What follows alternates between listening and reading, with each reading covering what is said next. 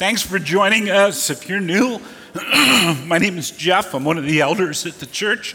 I'm going to kick us off this morning on about an eight week mini series from Second Timothy.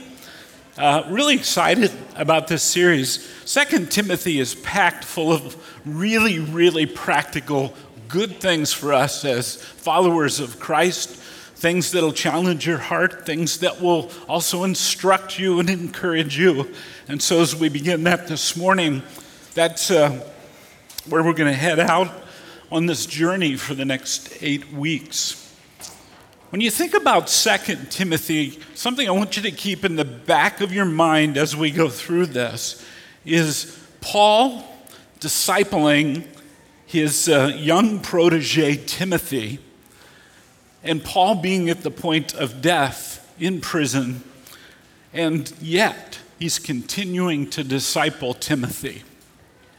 And so, as we go through the weeks ahead, please remember and notice some of the things that Paul does that we'll have an opportunity to do and point to the fact that uh, disciple making is not one of the things churches are supposed to do, it's the thing churches are supposed to do.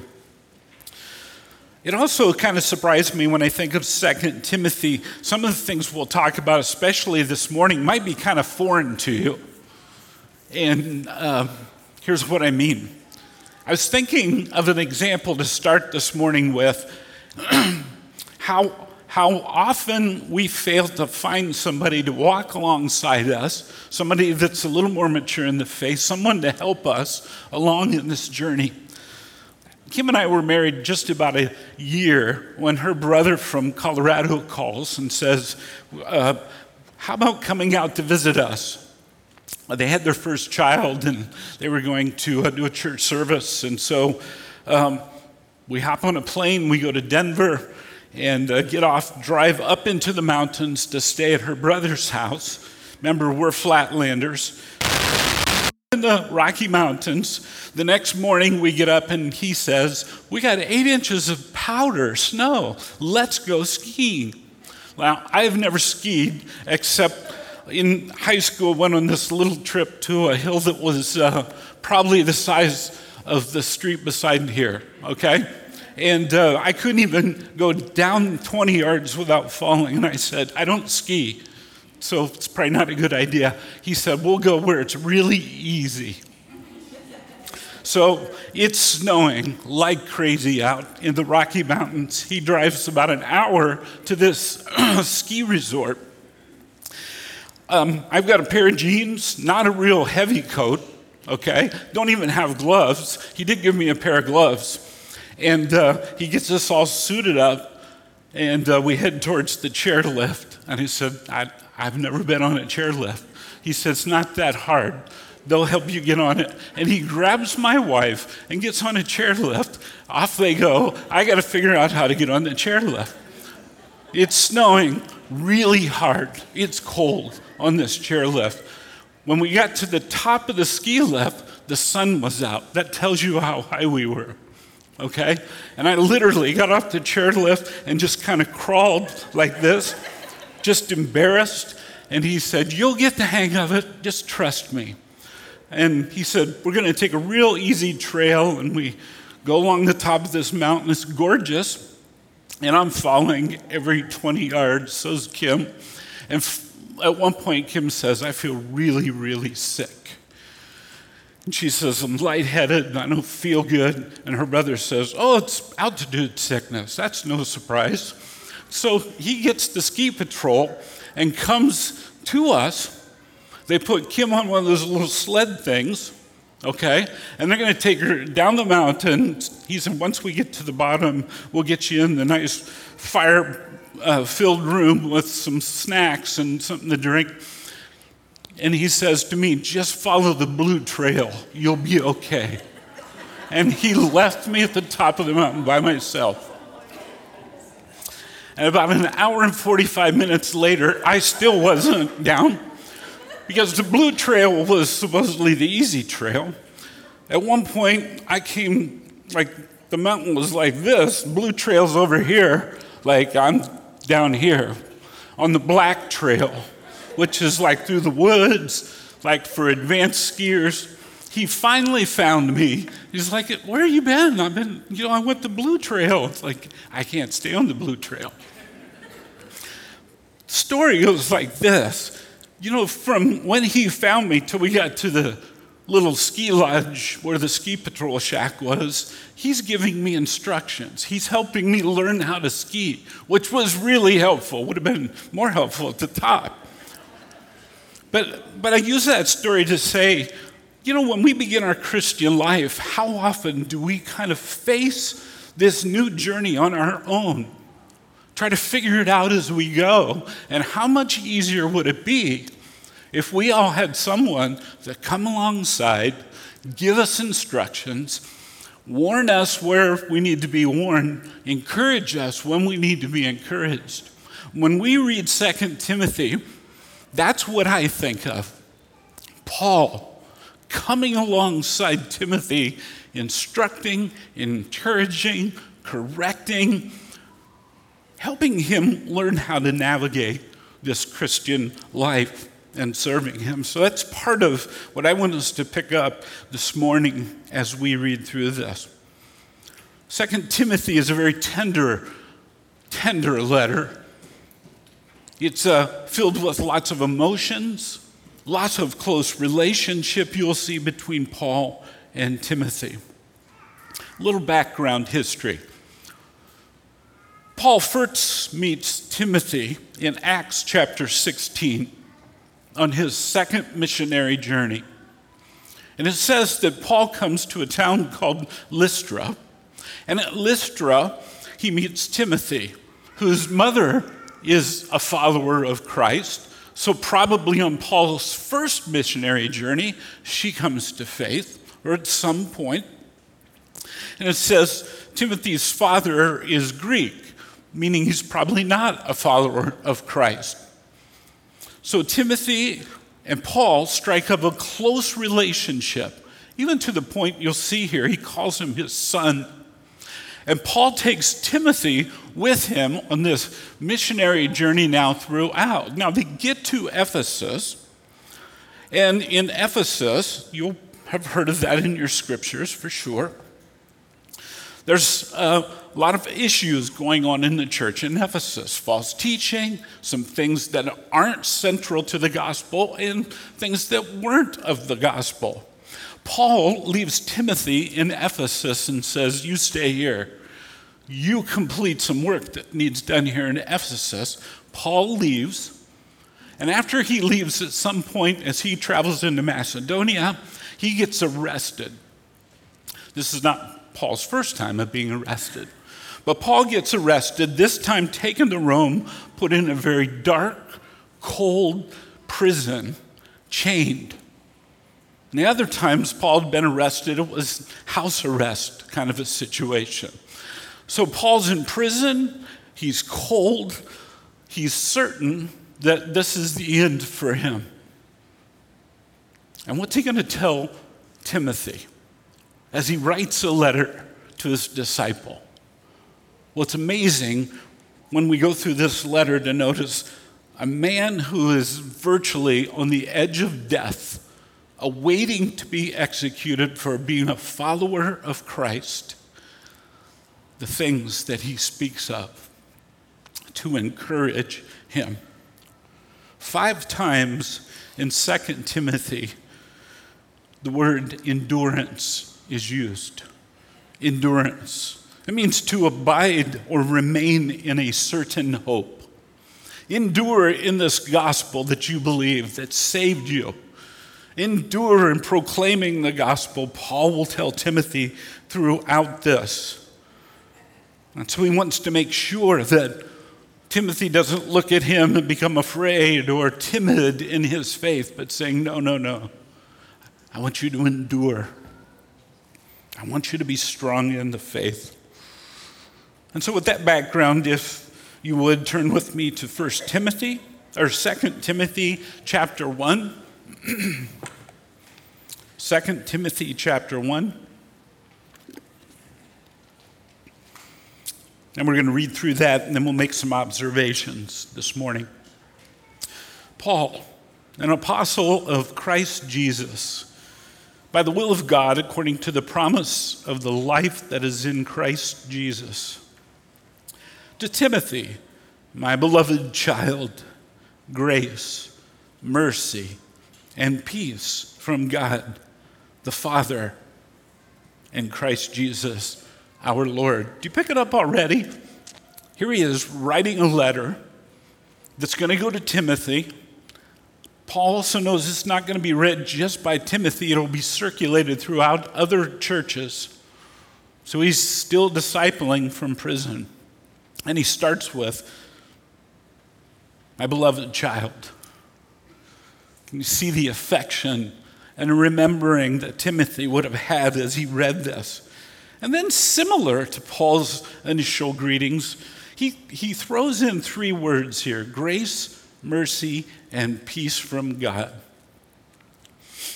Why, why would he do that? Those terms would be just packed with theological significance as Timothy reads this. He doesn't start off by saying, which I would thought, hey, uh, Timothy, I'm in prison again. This is probably the end. Bad news for me. Hope you're doing okay. No, he starts right off with using three terms that Timothy would have very closely understood grace. In other words, he's saying, Remember the grace of God, that rich love of God towards sinful people, towards you, Timothy. Remember God's grace that saved you, Timothy.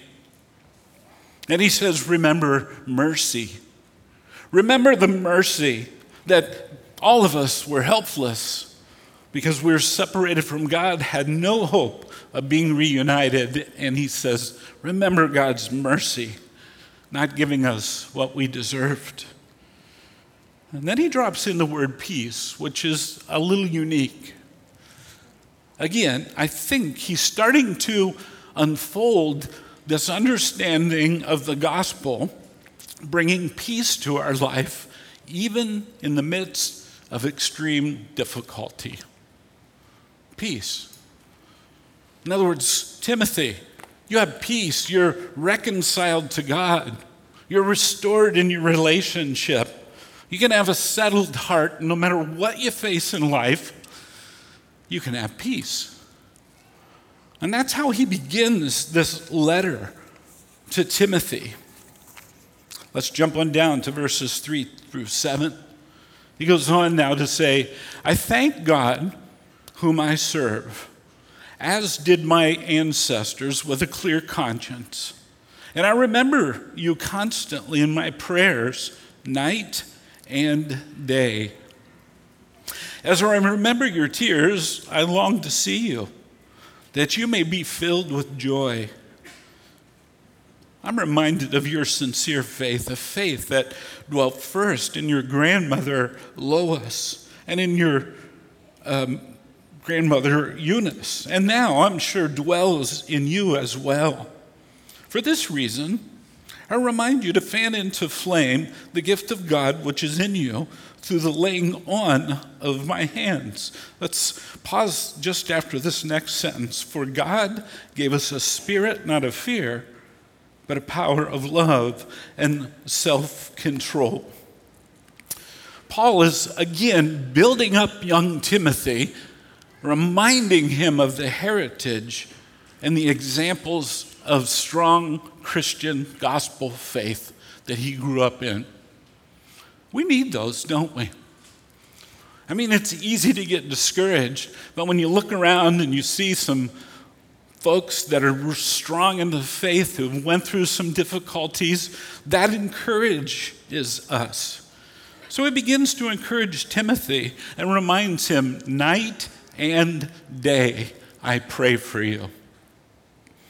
We'll talk about that in a little bit. But notice that. His beloved son, the one he has tears for, even, who longs to see him, Hey, Timothy, I pray for you night and day. I'm encouraged when someone tells me, hey, You know, every day I pray for you. Does that encourage you?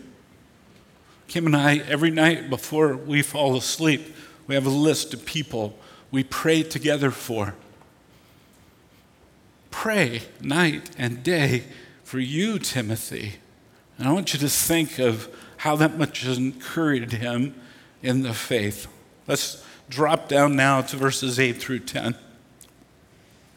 Therefore, do not be ashamed of the testimony about our Lord, nor of me, this, his prisoner, but share in suffering for the gospel by the power of God, who saved us, called us to a holy calling, not because of our works, but because of his own purpose and grace, which he gave us in Christ Jesus before the ages began and which now has been manifested through the appearing of our Savior, Christ Jesus, who abolished death and brought life and immortality to light through the gospel. So, again, Paul now, through these verses, is trying to encourage Timothy, saying, Look, don't be ashamed. He isn't saying he is ashamed. Paul is, uh, again, Timothy's in Ephesus at this time. He's young pastor, young servant, and he's building him up, saying, Don't be ashamed. Stand firm. Proclaim the gospel. The gospel that I taught you, the gospel that saves you. And he unpacks that gospel summary in verse 9. Look at it. That our faith from first to last is an act from God to save us, not of works, that anybody could bring about a right relationship with God, but from first to last, from God, by His power, not by works, but by His grace as a gift to us through Christ. And by Jesus, we're made holy. In other words, our standing before God is right. Timothy, remember that. Stand on that. Keep that at the forefront of everything you do. And then he goes on to say Jesus is the agent of our salvation in verse 10. Our Savior who has appeared. No questions about that. You know that, Timothy. And his appearance guarantees death has been conquered and we can live eternally. That's good news. That's good news, especially from a guy sitting in prison waiting to die. My mentor, my discipler. Paul wants to make sure Timothy never forgets the gospel that saved him. And remember, the gospel is to be taken into the world, proclaimed, preached, encouraged, and shared with people who need it. Gospel endurance, starting right off in this letter verses 11 through 14. Goes on to say this gospel for which I was appointed a preacher and an apostle and a teacher, which is why I suffer as I do. But I'm not ashamed. I know whom I have believed, and I'm convinced that he is able to guard until that day what has been entrusted to me. Follow the pattern of sound words that you've heard from me in the faith and love that are in Jesus Christ. By the Holy Spirit who dwells within us, guard the good deposit entrusted to you. Paul goes on with this gospel and says, Look, you know my example. You know how I lived, teaching, preaching constantly the gospel. Don't add to the message, don't take away from the message. Don't get sidetracked on anything else. A follower of Christ is to be diligent and focused on serving Christ and his gospel. And then he goes on to finish this section in chapter 1 by saying, You're aware of all those who are in Asia and they turned away from me, among whom are Phygelus and Hermogenes. May the Lord grant mercy to the household of Onesiphorus, for he often refreshed me and was not ashamed of my chains.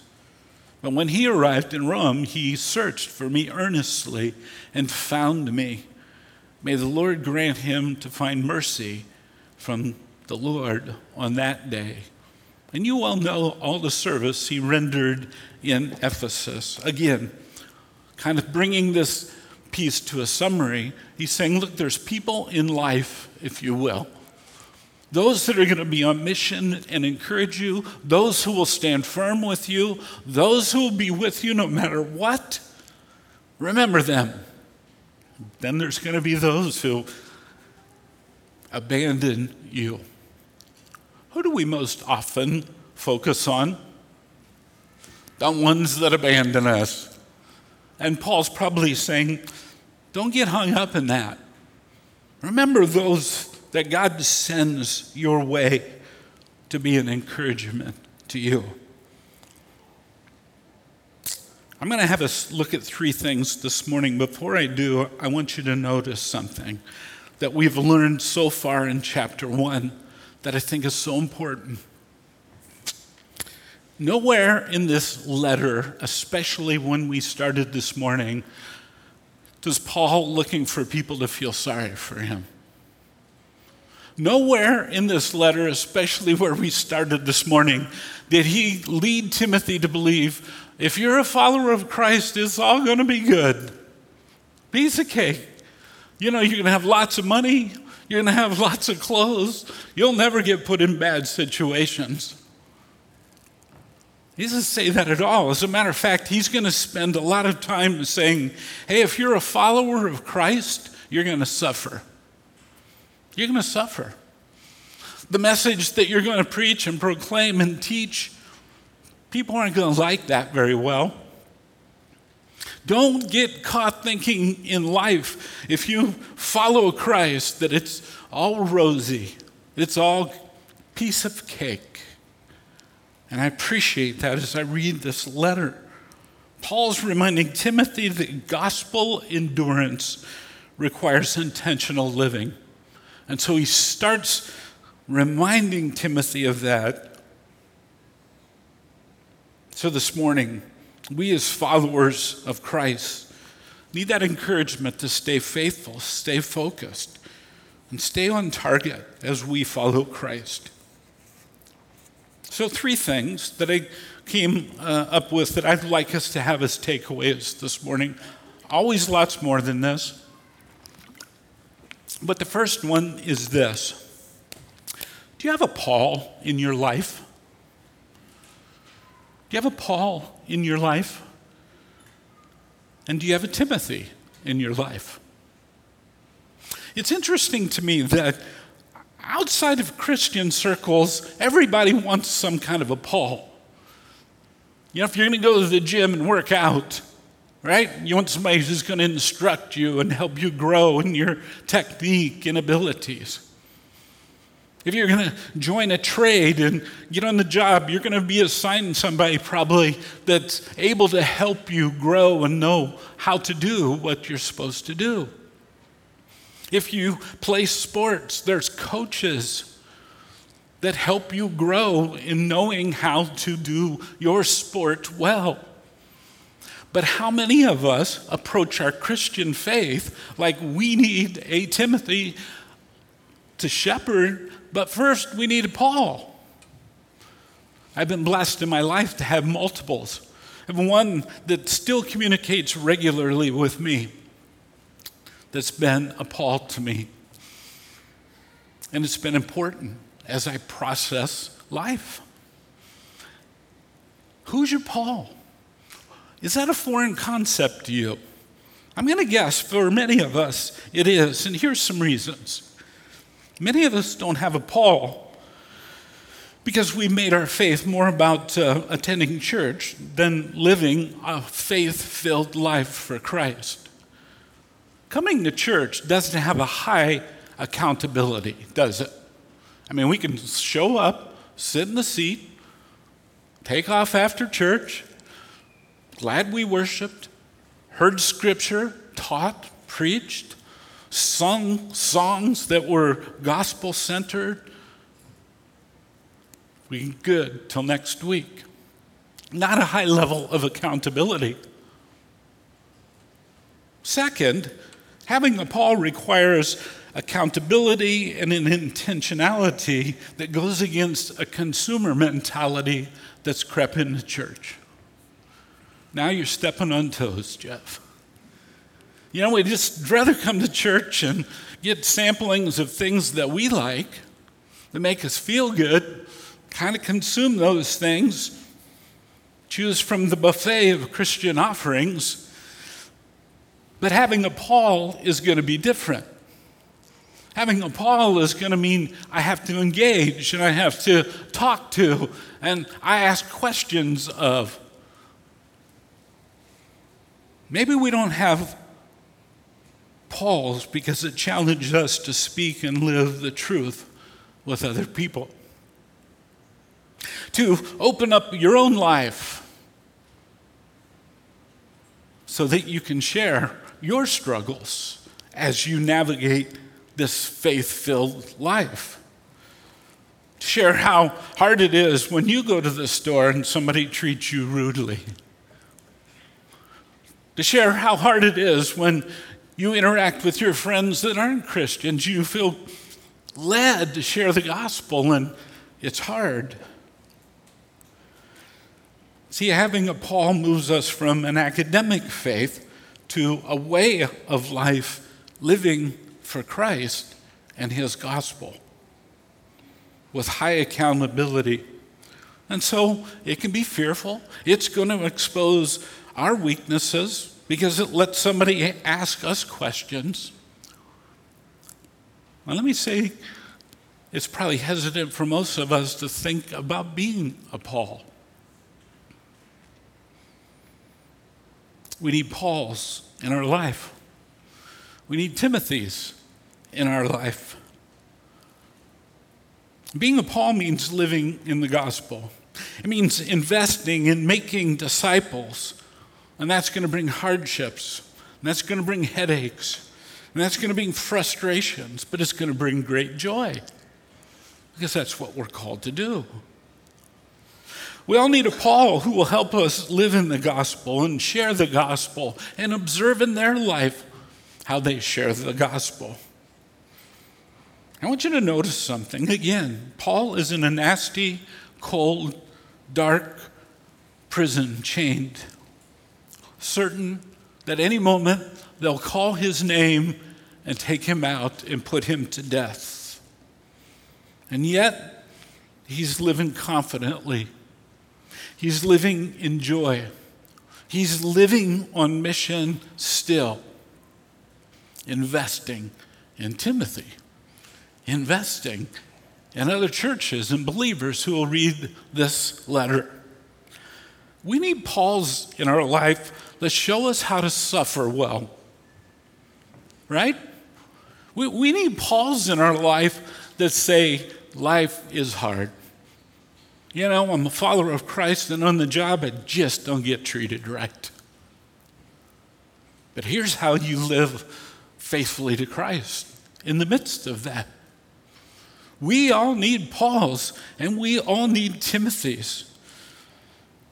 Actually, thinking along those lines, if you read Hebrews chapter uh, 13, you'll discover that in verse 23, Timothy is going to be released from prison. Guess what? Paul's kind of helping him see chances are you're going to be in prison. Follow my example. Well, how do you find a Paul? How do you find a Paul? Well, you look around in the people in your life and see who's a little further down the road in their faith than you. They don't have to be way down the road, but there's a little further in their faith than you. And I would say find the ones who have struggled some, because they're going to be genuine and real with you. Find a Paul, somebody who's a little further down the road. Somebody, when you look at their life, they're faithful. They've walked the road a while. They know Jesus, and Jesus lives vibrantly in their life. And you know it because you've observed their life. Look for those. Approach them. Ask them if they'd be willing to meet with you and help you navigate through life a bit. You don't need a blueprint with a heavy academic content to it. Just start meeting with them. Ask them lots of questions. Ask them how they read their Bible. How do you do that? How do you keep it fresh? Ask them how they pray. Show me how you pray. Include me in your prayer. Let's do it together. Find someone who knows the gospel, the gospel that saves them, that they want to proclaim into the world, and watch them. Ask them questions. Ask them how they live through the tough times.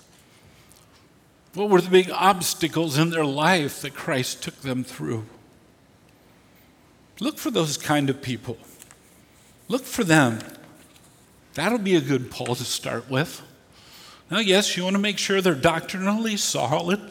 You want to make sure their faith is secure in the doctrines that are important and that are orthodox. But watch their life as well. Second thing I want us to take away from this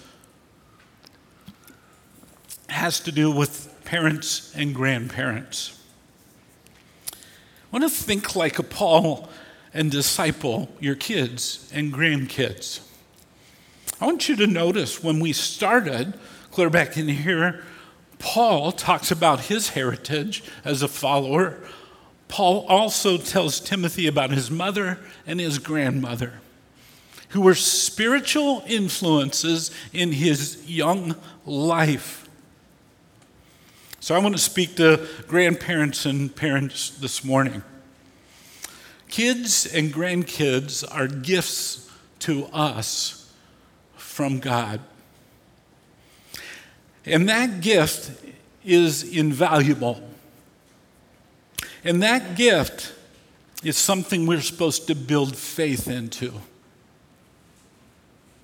We're supposed to build faith into them. I want you to, if you have your Bible, turn to Deuteronomy chapter 6. It's an important verse for Kim and I um, as we were young parents that were, was very helpful to us because it summarizes, if you will, the command we have as parents. Starts in verse 4. We're going to read through verse 9. This is Moses speaking to the nation of Israel. Hear, O Israel, the Lord our God, the Lord is one. You shall love the Lord your God with all your heart, with all your soul, with all your might. And these words I command you today shall be on your heart. You shall teach them diligently to your children. You shall talk of them when you sit in your house when you walk by the way, when you lie down, and when you rise up. And you shall bind them as a sign on your hand. They shall be on your frontlets between your eyes. You shall write them on the doorposts of your house and your gates. In other words, in other words, disciple your kids. That's our calling as parents and grandparents. Disciple your kids. Well, what's the difference between discipling and parenting? I think an important distinction here. Parenting is not only this, but most often, at least for Kim and I, when our kids were young, and that's a long, long time ago, uh, it's easy to correct their actions. All we do is correct their actions. Behavior modification. Don't do this, don't do this, don't do that, don't do that. Discipling shepherds the heart. We want to give them a why. They don't want to do that. Discipling shepherds the heart. You see, if we look at somebody's actions, it reveals values in their life.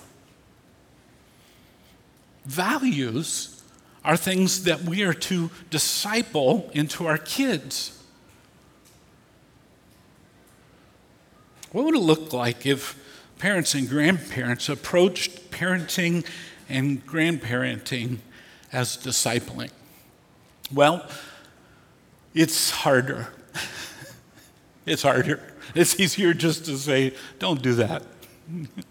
Don't do that, or I'm going to, you know, give you a timeout or whatever discipline method you use. That's, that's kind of an easy answer, right? Till you do it 10 times, and it's like, I don't want to do that anymore. Discipling takes more time on the front side, but when you shepherd their hearts and build into them that way, they'll begin to think differently. They'll begin to act differently. And you'll have a closer relationship that's different. Grandparents. Now, I'm a grandparent, I have two lovely granddaughters. And uh, we have to be careful because um, it, it's fun to be the fun part of life, you know? To show up with snacks and treats and all, all the good things, like get them riled up and get them excited, and then we just get in the car and go home, and they're riled up for two days. But, but the one thing we have unique to us as grandparents is we've walked life a long time, right? And our grandkids need to see our battles and how we were faithful. Our grandkids need to hear our faith story. Our grandkids need to see how we love the gospel and Jesus and live on mission for Him. And you know what? When, when they see that in their parents and then they see that in their grandparents, they take note. And they begin to see how important Jesus is to us. Grandparents, be that model. Not just only fun things, yes, do them, but be the model. Be a faith filled model. Someone who loves Jesus and is committed. Parents and grandparents both, we've got this wonderful opportunity to model grace and mercy, don't we? Grace and mercy that leads to peace, as Paul started this letter with. Let's help our kids by shepherding their hearts to find their identity in Christ, not in the things they do. Let's shepherd our kids to be secure in the knowledge and love of Christ, observable in our life. Third, takeaway this morning is Paul gives some very, very practical examples and components for gospel endurance and discipling.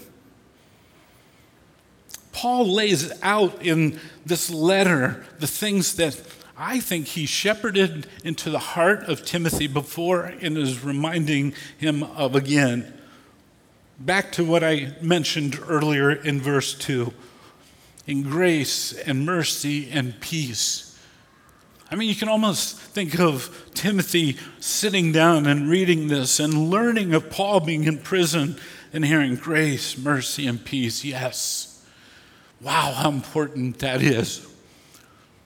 Don't forget grace, mercy, and peace. Yes. Paul teach us that. And then in verse 3, he lays out this idea of thankfulness to God. How to live in thankfulness in the midst of a very difficult and life threatening time. Don't be a victim, Timothy. Don't feel sorry for me, Timothy. Be thankful. Be thankful. Live in thankfulness to God no matter what your circumstances are because they're not too big for God to carry through. Live in constant, prayerful dependence. Verse 3. Teach people, your Timothys, and look for Pauls who have a faithful, prayerful life. And so when he says, Look, I pray for you day and night, that wasn't just a phrase that was tossed around. Paul prayed for Timothy more than bedtime prayers. Model faithful living. Follow me, Paul says.